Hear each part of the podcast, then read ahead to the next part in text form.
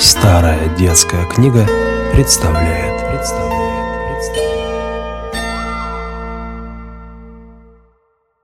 А если судить по себе?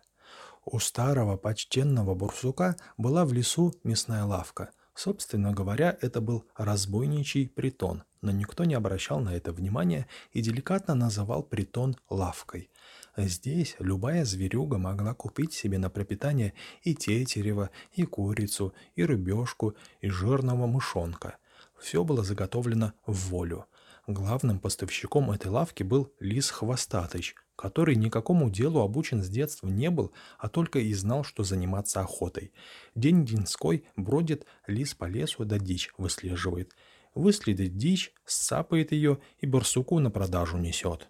Сколотил Лис-Хвостатый деньжонок малую толику, купил себе ружье, и пошла у него охота лучше прежнего. «Вот, — говорит бывало Лис-Хвостатый, — умный человек какую штуку изобрел. Нацелишься на какую-нибудь дичину, пав и готово. Хорошее дело, лучше и не надо».